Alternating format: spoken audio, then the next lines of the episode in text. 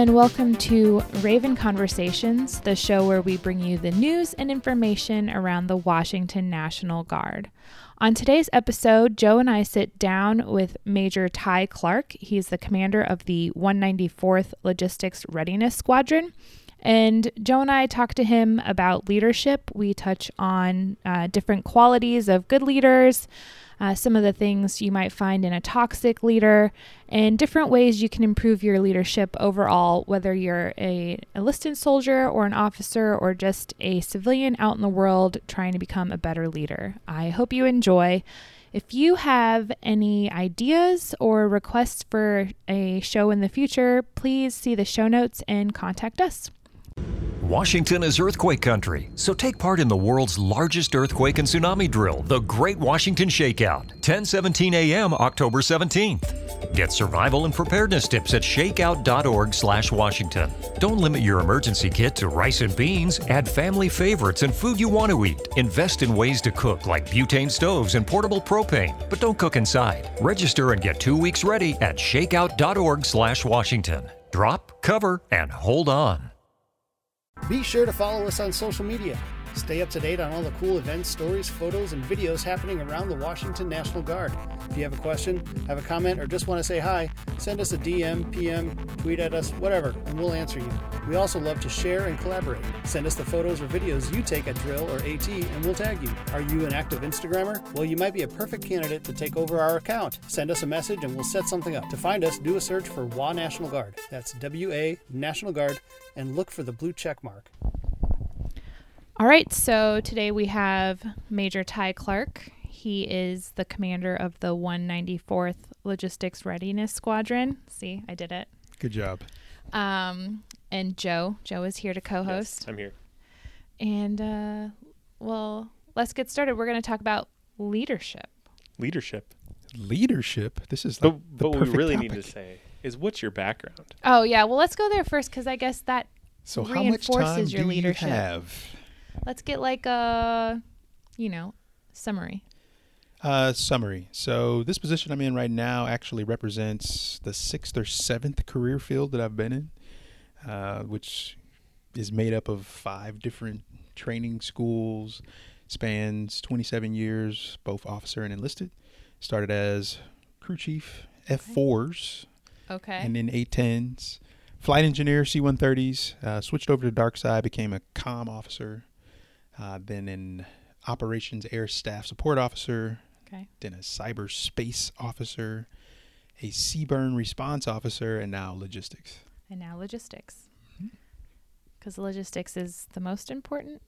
Well, logistics is a part of everything, right? You right. can't really do mm-hmm. much of anything if you don't have the logistics support and to make it move. Every N C O that just heard this said, yeah, beans and bullets matter more. Yeah. I mean... As a support officer myself for my basic branch that I was in for six months, uh, the logistics, the support operations, I think they're definitely overlooked you know, for their importance. Well, the beautiful part about logistics is when it's working properly, yep. it's should be virtually invisible. It should be seamless, right? Exactly. It's only when things don't go right that you realize, oh, no, we don't have beans. We don't have bullets. We don't have the vehicles to move it. And you go... Who's in charge of all this logistics stuff, right? You know, right? When you're trying to feed people and get them where they need to be. Exactly. That's when you realize that you need the logistics. But when it's working right, it's just smooth. It's seamless. What was your that's favorite true. aircraft when you, what, of your of your many aircrafts that you worked on? Um, the coolest one by far was the A ten, but the one that I enjoyed the most because I had the you know the most memories, the fondest right. memories was C one thirty. Okay. And it was just because of the people that I got to work with, right? The places that I got to go, and yeah. then of course the mission, right? Because you know, as a, a tactical airlift, right, uh, piece of equipment, it was all about people and stuff all over the world. So lots of great travel, lots of really really cool missions, especially when you start talking about kicking a bunch of Army guys out the back for airdrop type stuff. So yeah, fun. I wasn't airdropped, but I have been on a C one thirty. Yeah. Have you been on a C one thirty, Joe? I have been. I would think most most of us probably have. Most if of us have at this point. If you've been deployed, you've probably yes. been on a C one thirty. You've probably flown almost all the way around the world on a C one thirty. My my preferred method of travel is a C seventeen. K C one thirty-five. Yeah. Yeah. Because if you're running out of fuel, guess what? You already got reserves. You got fuel for days. Fuel for days. You're really just a flying gas station sometimes, but pretty much. It's all good. I, I, I like that one better because it was warmer than the C seventeen. Yeah, it's a little warm in there. Yeah. That's okay, though. Cool. The bathroom is real small, though. On both. On both. It's true. I don't know. At least there is a bathroom. Okay, so the the best military flight I've ever taken was on a one, one forty-one? Yeah. Yeah, one forty-first. The, no, no, no, not not the unit, the not plane. The unit. Oh, okay. The C one forty-one. I don't. And now I, I just know. dated myself. No one mm. remembers the one forty-one. That's what the C seventeen replaced. The most comfortable plane I've ever been on was a C twelve. That's like the luxury. It was luxurious. I never did that. But it was full of bags, unfortunately. So, I mean, I guess you get what you get. Cool. Well, le- let's talk leadership now. We've got a little yeah. history of airplanes. I know, right? Lots and lots of airplanes. And so I appreciate, first off, you guys asking me to come in and do this. I'm actually flattered that uh, Sergeant Chacon actually reached out to me. And my, my good man Joe here uh, for reaching out to me. Um, so, yeah, let's, what, what, what should we talk about? I guess we should start with the basics of uh, what is leadership. Yeah. That's a tough one, though. In your opinion. Uh, leadership uh, is really the art of influencing people, right? I mean, at the end of the day, it's how you care for people. Um, anybody can be a leader, but the question becomes, are they a good leader or a bad leader? So if you ask, what it, what does it take in order to be a leader? The official answer would probably be just to have followers. Right. So anybody can have followers, but that doesn't necessarily make you a good leader at the end of the day. So it's about how you are able to care for people and get them where they need to be to give them the support that they need in order to, to have them accomplish the mission. Um, most of the time when you talk about, you know, what it takes to be a good leader, you know, when you look at the higher ranking folks, right, you realize that they're not the people who are actually pushing pushing the buttons or pulling the triggers or working the controls of the aircraft. Right. Um, they are the ones providing the vision and then the support and the guidance and then the resources, right? If you're not removing obstacles or solving problems, then it's arguable that you are not a leader. Right. Yeah. yeah. Someone who I has would, influence. Yeah, it's all about, it's an influence game, right? Yeah, to be able to yeah. influence for sure. For sure. I guess in today's climate, the biggest conversation with regards to leadership is toxic leadership and and its history in the military and sure. and how it's easy to have a toxic leader who continues to do well just because sometimes that methodology can get you good metrics, and if all you're looking at is good metrics and not really like the human response. Absolutely. And um, so yeah. they can continue to go Uh, through through the ranks, and it's it's it's. I would say it's actually a bigger piece that goes along with that. You know, right. You do have those leaders, you have those entire organizations that they are focused on, like you say, a metric, Metrics. on a number, you know, it's a specific monetary goal or a certain number of sorties, if you will, and it's all based on hitting specific numbers. But it never really talks about the people that are accomplishing right. or doing those things.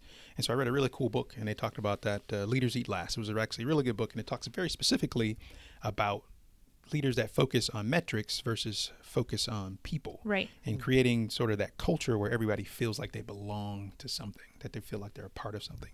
Because there's that basic human sort of desire to be a part of something. Right. You know, and there are certain evolutionary type of physiological things in your body that have made us thrive and respond and want to be a part of something. You know, we have chemical reactions in our brains yes. that make us, that reward us for doing things that are more group oriented. Um, and of course, individual oriented too, you know, depending on which chemicals you're talking about. And so it's, you know, those good organizations are the ones that focus on people. And so when you start looking at that, and uh, Sergeant Chacon and I were talking about this a little bit about the type of environment that you're building. Is it mm-hmm. based on hitting specific metrics, or is it based on developing and growing people to hit metrics? What I think is funny though about that, because Um, so I did the Joint Intermediate Public Affairs course. You do a like a paper, and we had one of our my group's topic was toxic leadership, mm. and we talked about how the metric standard versus the human standard, but about how you can actually use the metric of retention within a unit to discover whether or not it has a toxic leader or a human leader, uh, a good leader. Right. Uh, because the retention of soldiers in a unit where they care about the people. And airmen. And airmen, sorry. Um, it's an armyism.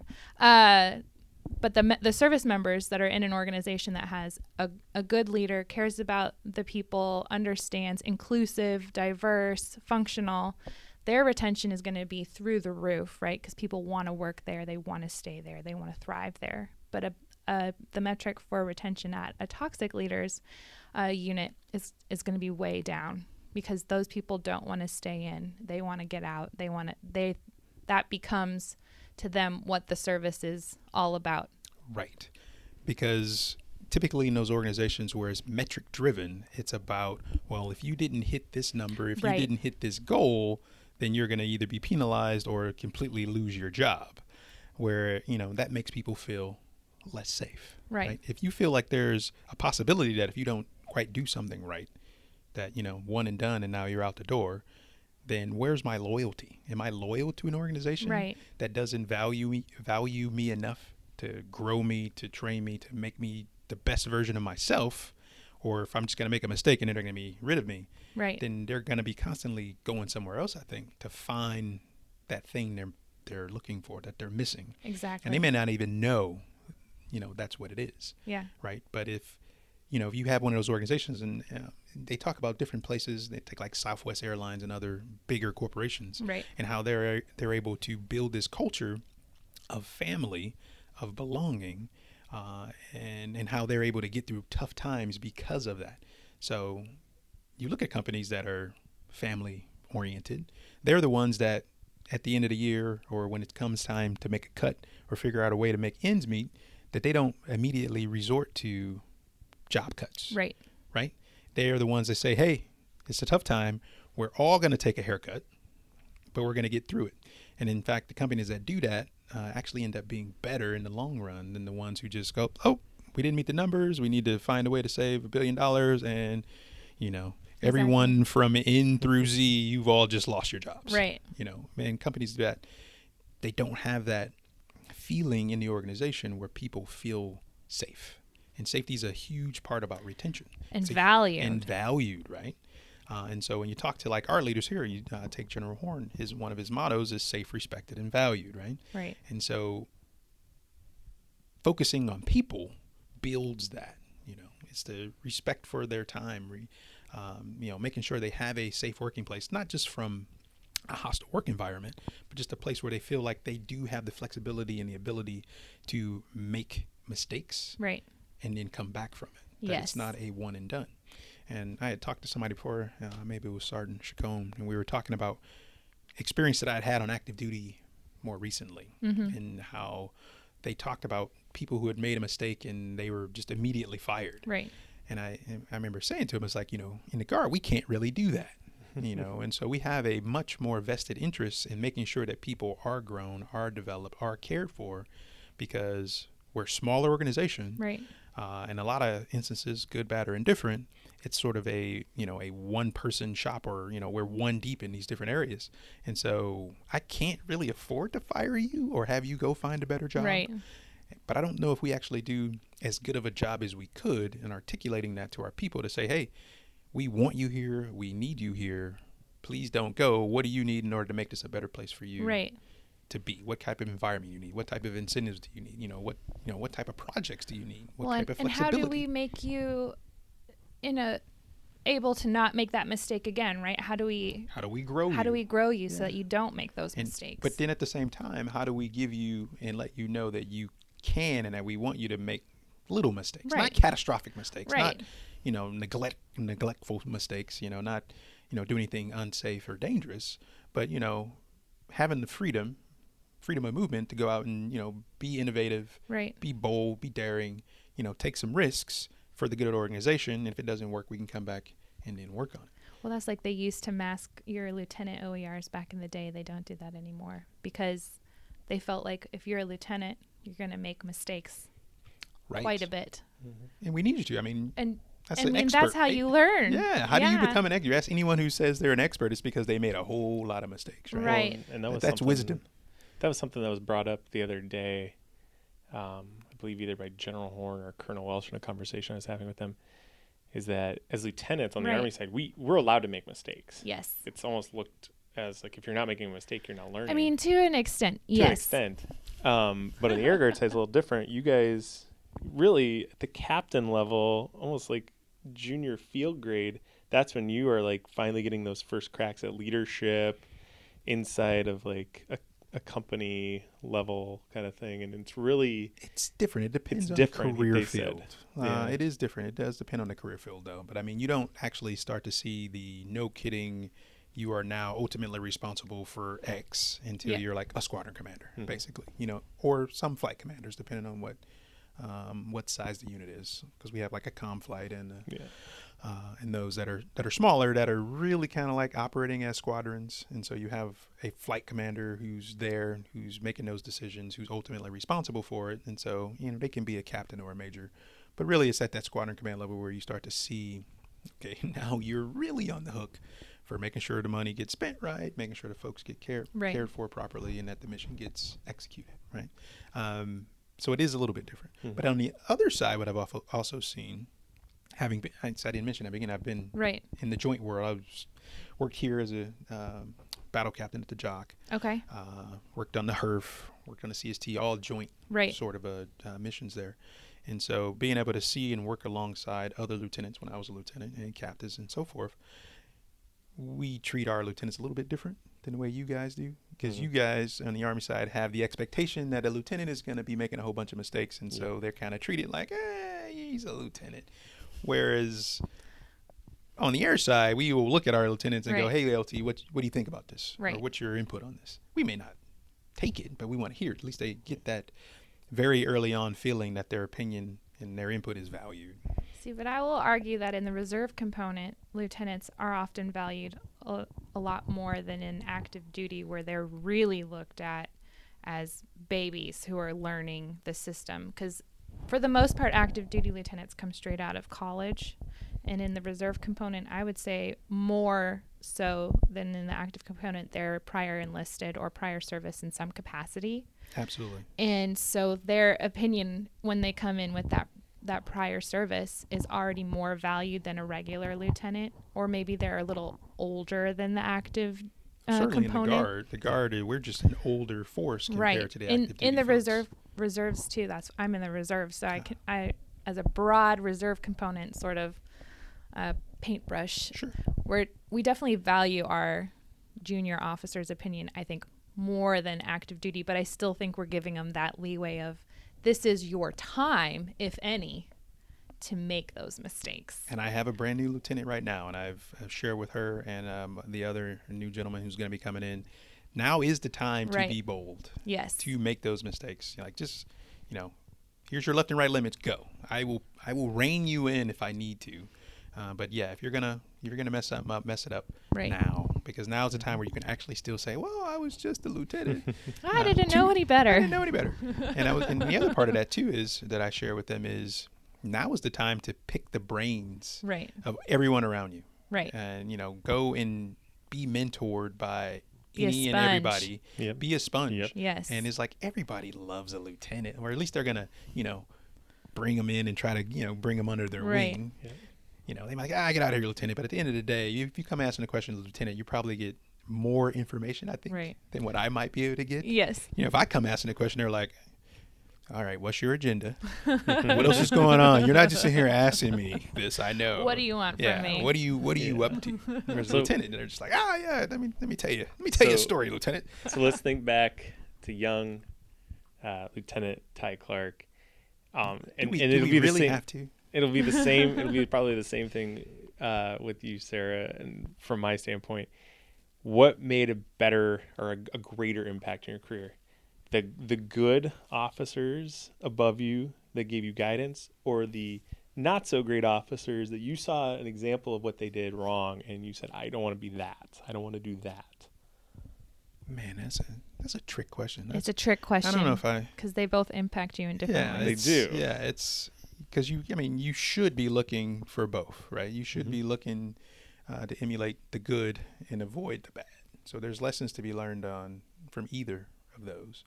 Um, yeah, so I would say it depends. A little bit of both. That's my, both. my logistics answer. It depends. I, I always kind of go back, even before I was a uh, a cadet, I was enlisted, like many in the Guard were when sure. before they became an officer. Um I had the privilege of seeing both sides of the coin, um, which uh, I think helped me ultimately make the decision of I should I want to go be an officer, because I saw what right looked like and I saw what not so right looked like at that point. Mm. And so it, it definitely changed my perspective on things. And I think we've all had those people in our careers that's like, yeah, I don't want to be that. I want to be better than that. So right. And I for me it was... My my best mentors are the best examples I've saw of good officers.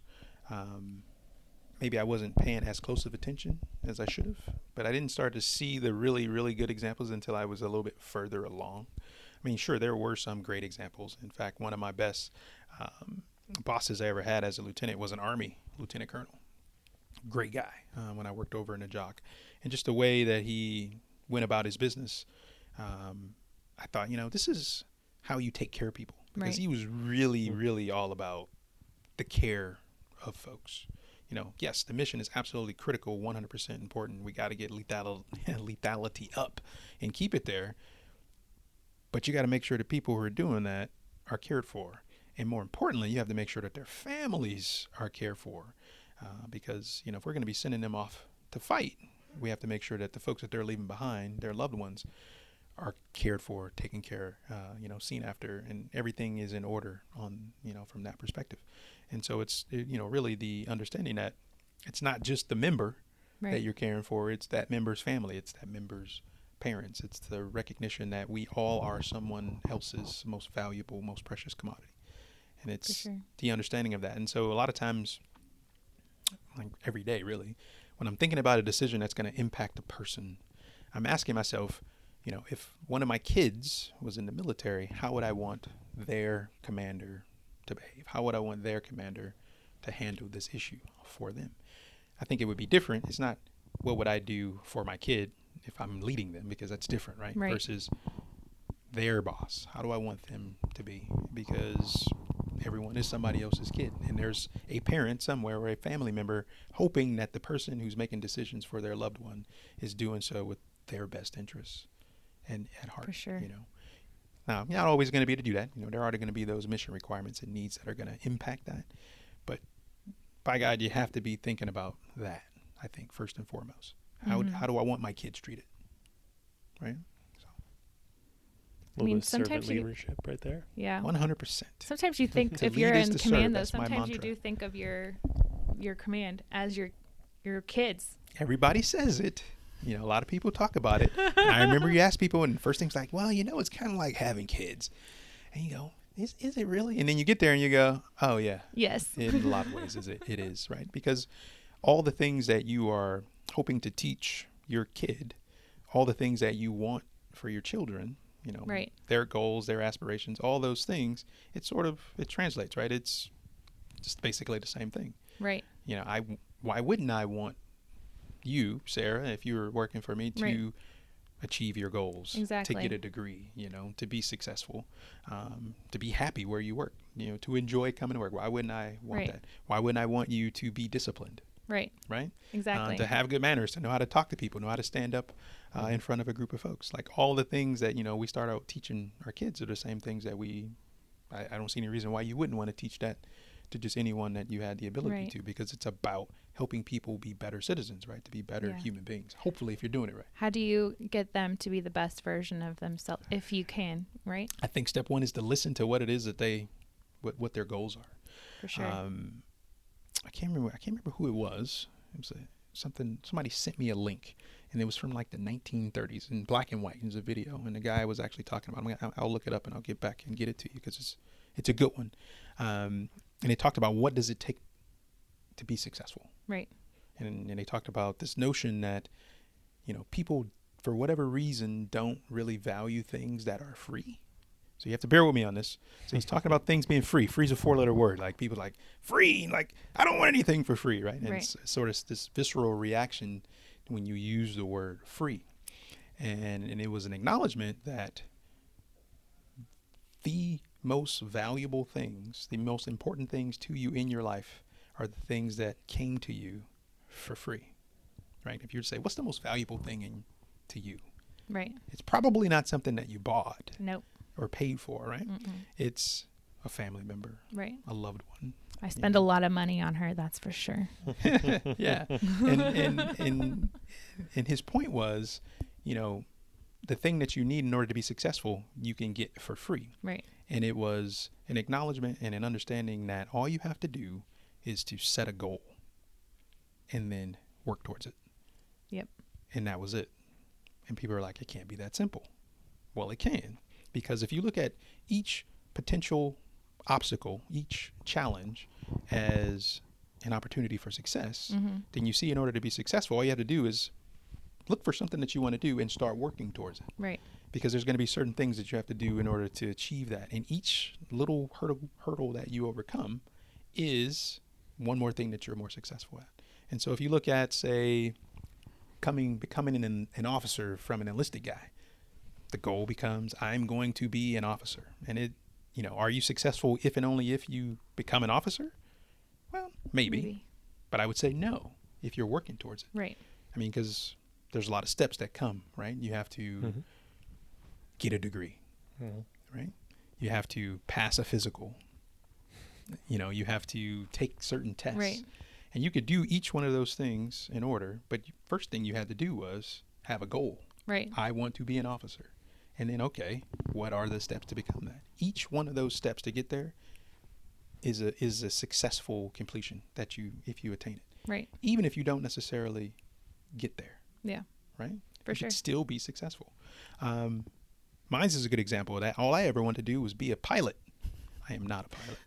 I want to be an Air Force pilot, by God. That is what I want to do. And I remember being in high school thinking about, okay, so what does it take to be an Air Force pilot? Oh, okay. Well, I have to graduate from high school. Right. Step one. Uh, I got to go to college. Step two. And I got to get into U P T and all those kind of things. Um, and so I started marching down that path. You know, get. I joined the Air Force right out of high school, seventeen, right? You know, thinking that would be the way because I couldn't afford college at the time. Right. So I'm going to, boom, I, I graduated high school. I get in right. to the military. I get through basic training. Now I'm through my tech school.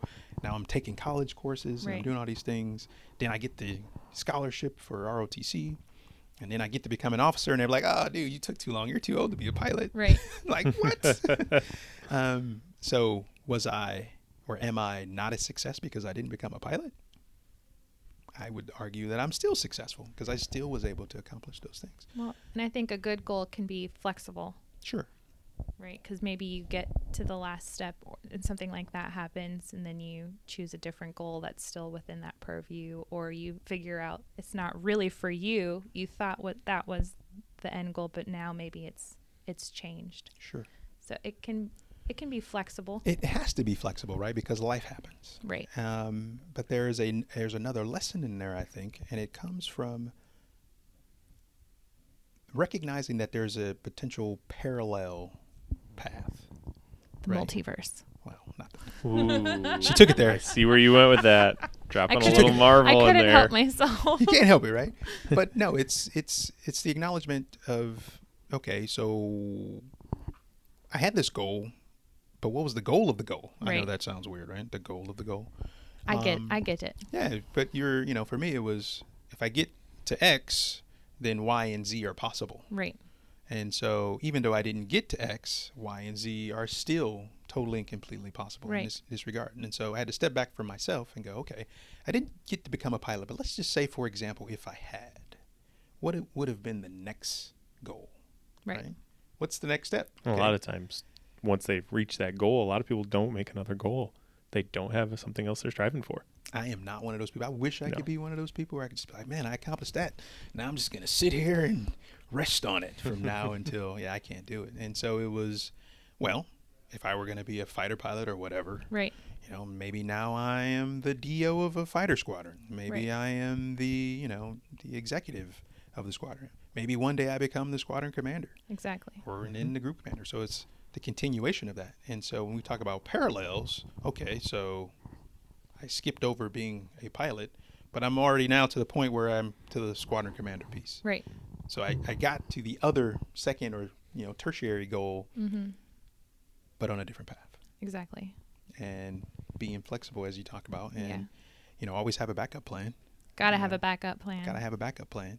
For sure. Um, and also the, the gentleman I was talking about on a on the on the uh, video that I'm going to give for you, I promise. I think it's Nightingale. I think his name was. Uh, he talked very specifically about setting goals as, you know, the equivalent of charting a path. And like if you're on a boat, okay. So you're at sea, you're on a boat, or better yet, you're in the harbor. You're you're getting ready to go somewhere. Do you pull the anchor, cut loose, and just drift? No. No. Gotta have a plan. Gotta know where to go. I mean, you could. Or do you chart a course and steer the ship in that direction? Uh, and I, I took it a step further. It's like it's always better to chart a course mm-hmm. somewhere. Like just pick pick a destination. Anywhere. Anywhere. Yes. Mm-hmm. Because if you don't, you could just end up floating along, and now you're shipwrecked and crashed on the rocks, and now you're stuck. Yep. Whereas if you chart in a course under your own power, you can get there, look around and go, oh, this sucks, and then chart a different course. Right. You know, but if you crash your boat on the rocks because you were just floating along, what are you going to do? It's your own fault. It's your own fault. So. Um, this And this might be one of those questions you can't answer off the top of your head. Uh, one leader that just that sticks out to you, someone in your career that you can look back and say, it was a conversation with that person, or that that individual gave me a tool or the thought to move forward. Like for me, I'll give you my example. Sure. It, it's always going to be Kurt Simonson. Um, I know Kurt Simonson. So, great guy. So Kurt Simonson and me, I was a, a young captain. Um, I uh, had just taken over my first company command. We sat down for two and a half hours and we basically talked about kind of what paths you can take. And I, I look back at that conversation, which now is five years ago, and I am now a major. I am a Intel P A I O officer. I've had two company commands. I've I've done a number of different things, and now I'm moving towards uh, battalion command. I've taken over as the operations officer for the M I battalion. It was that conversation that kind of led that thought process in my head. So is there somebody that did that for you in your? There's uh, been several. Right. Um, the first was probably Melvin Holland. Uncle Peanut um, was a family friend growing up, uh, but he was also an Air Force officer. And he was the first person to talk to me about what it takes to be well, a fighter pilot at that point. And he walked me through the process, you know, pointing me in the right direction of like, you know, R O T C scholarships and what kind of grades I needed to have. Right. You know, I had to concentrate on math and science and all these kind of things. Air Force standards are a little stricter than... Yeah, and so it was, you know, talking to him was very important because uh, he was the initial first person I ever knew that had anything to do with the, the military at all. Right. You know, and uh, he had always been around. And like I said, we called him Uncle Peanut. I think he retired as an oh six uh, from active duty.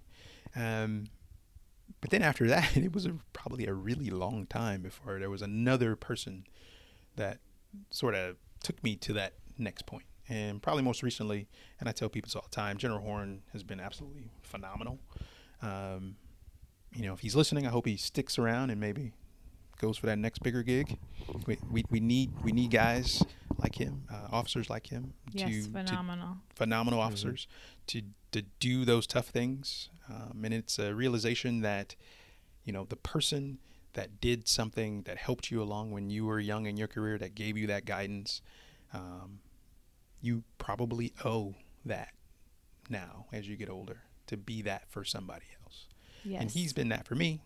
I hope that he continues to be it for others uh, going forward. But then it's also understanding that that's what I have to do, right? Yes. You know, mm-hmm. and sometimes it may not be the most glamorous job uh, to do it, and that's okay. because I enjoy talking to people. I enjoy helping people. Um, and I think I owe it. You know, somebody helped me. I should help somebody else, you know, give them those words of encouragement, point them in the right direction. But uh, General Horn said something to me. He was like, he asked me, "What are you reading?" And I was yep. like, nothing. What are you reading? Yeah. That's always a good. Yeah. What are you reading? Conversation. It's always, and it's, it's, it was the, you know, the recognition that if you are going to be a the best version of yourself, yes, you have to take an active role mm-hmm.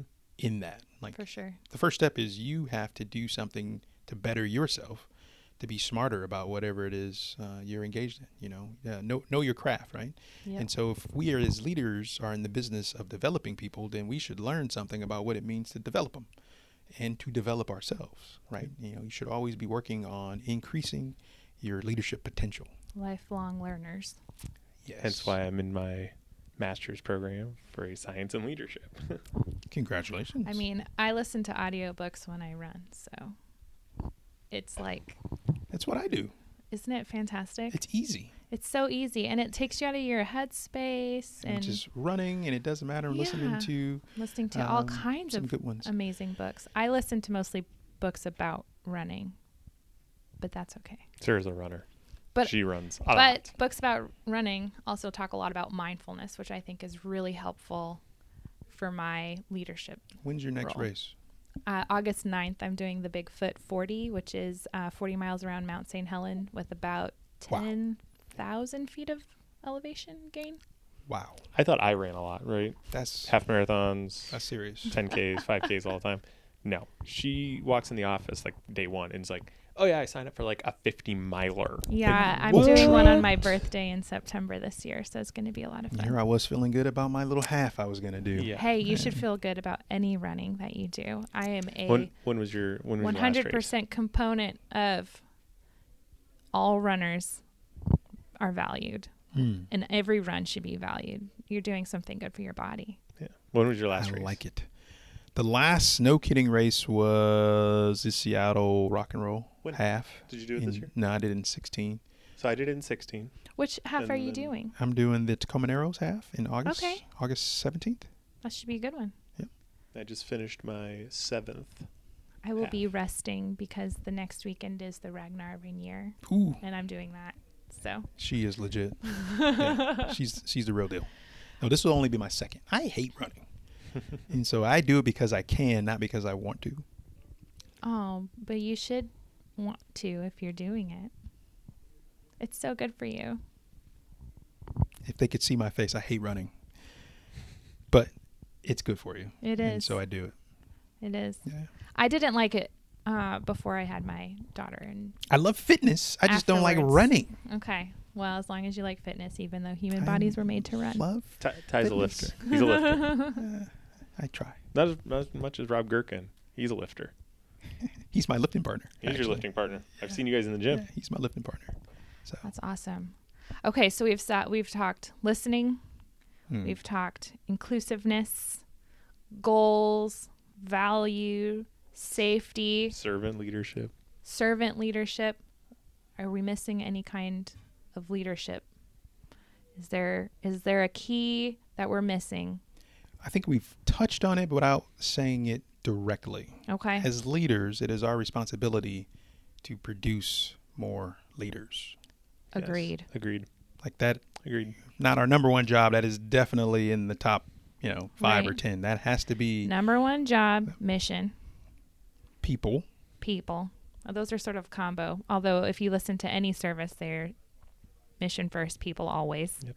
which is kind of a cop-out, I think. I take I take issue with it, and I'll be the first one to say it out loud that it should, I mean, try if, to do a mission without people. Good luck with that. Well, and if you're, if the people are happy, the mission's going to be successful, I think. I think that they feed on each other. So maybe those can be combo number one, people mission. Sure. My first, uh, my first second lieutenant that now is a company commander that I helped get into his new company command, I remember when he was commissioned, it was like the greatest moment to me because here's a kid that I watched go from new officer to now leading a company. Right. That's exactly that. Yes. It's producing a leader and showing them the right things to do to get to that level. Yep. It has one hundred percent to be about that. We have to take that on as, you know, an obligation.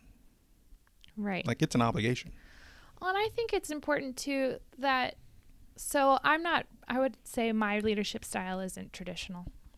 Um, I'm just not that, you know, hard-charging kind of leader. That's not my style. My style is more pers- imp- uh, interpersonal. My interpersonal skills are where I flourish, and so I know that that's my strong suit, and I go there. So my problem is never inclusiveness. Maybe it's a little too much.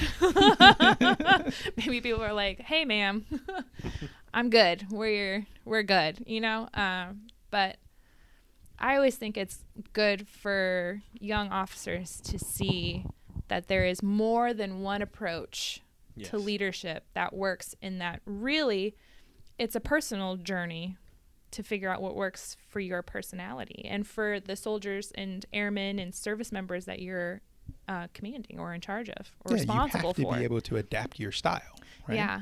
Especially these days, because, you know, the different generations, they're not going to respond to, you know, maybe the things that were around when I was coming up. Right. Like that form of, you know, brash, in your face type of yes. leadership is there. You know, the younger generation is not into that. Which I think is funny, because I used to be penalized when I was a cadet for not being more of that brash, in your face kind of leader. And I actually think now in in the level I'm at now, it's really been my asset to not be like that, because my the people I'm responsible for, they're younger. Right.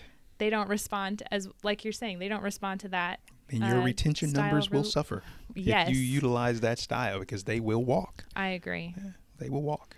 But I think I think it is important when we talk about mentoring and making other leaders that you make sure that they have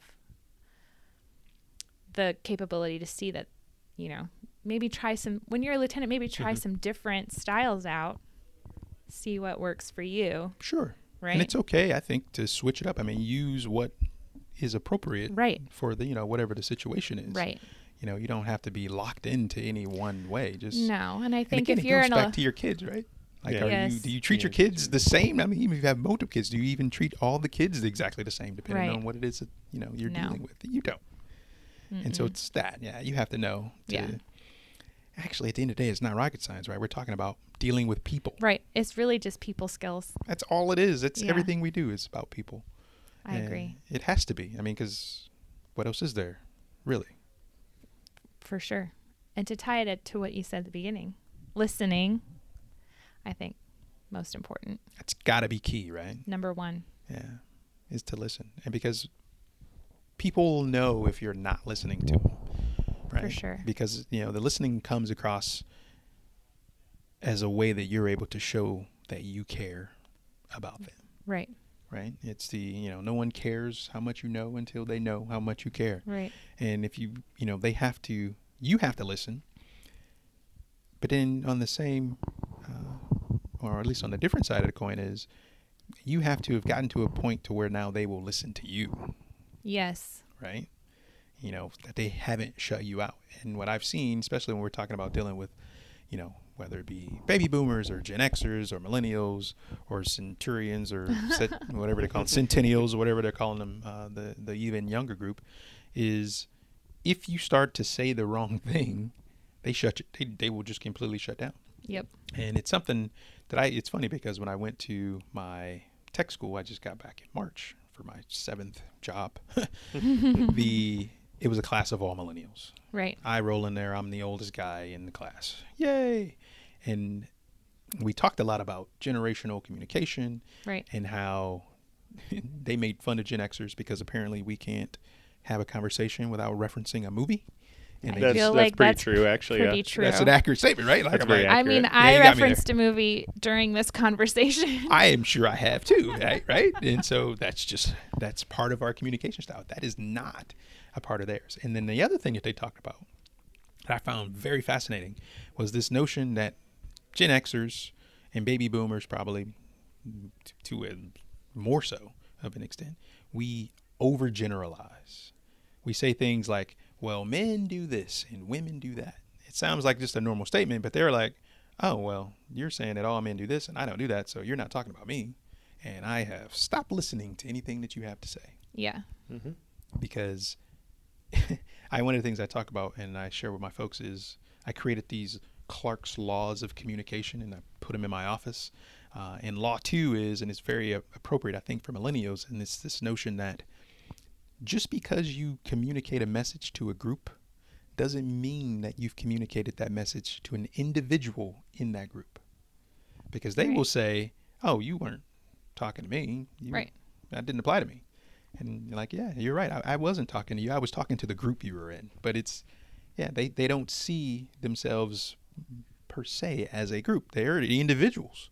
You know, we make fun of, you know, call them snowflakes and all that kind of stuff, but it's some of that's a little bit true. And I, I don't mean to, to disparage anybody, but it is this understanding for them that I am a unique individual. Right.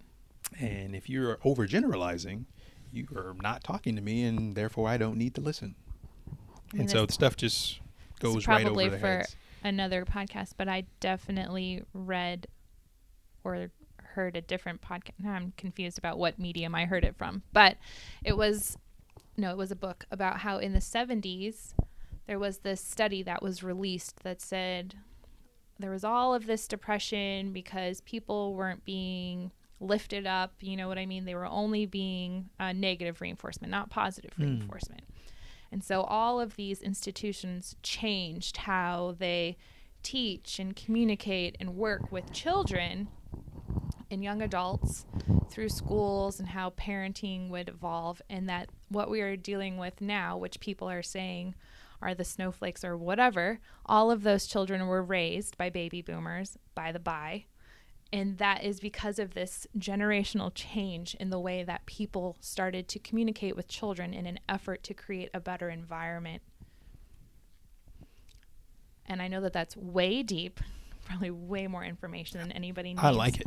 But it's just some food for thought for everybody when you're when you're trying to categorize different generations based off of experiences.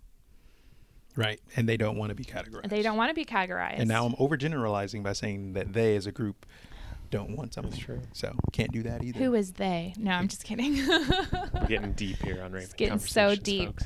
But yeah, um, I just thought it was really interesting. And it, it comes back to your point, though, of like, how, how do we reach these new generations and everything? And I do think that the individual approach, more cumbersome maybe, but definitely it's more very effective. But it is it is effective and it is what is needed.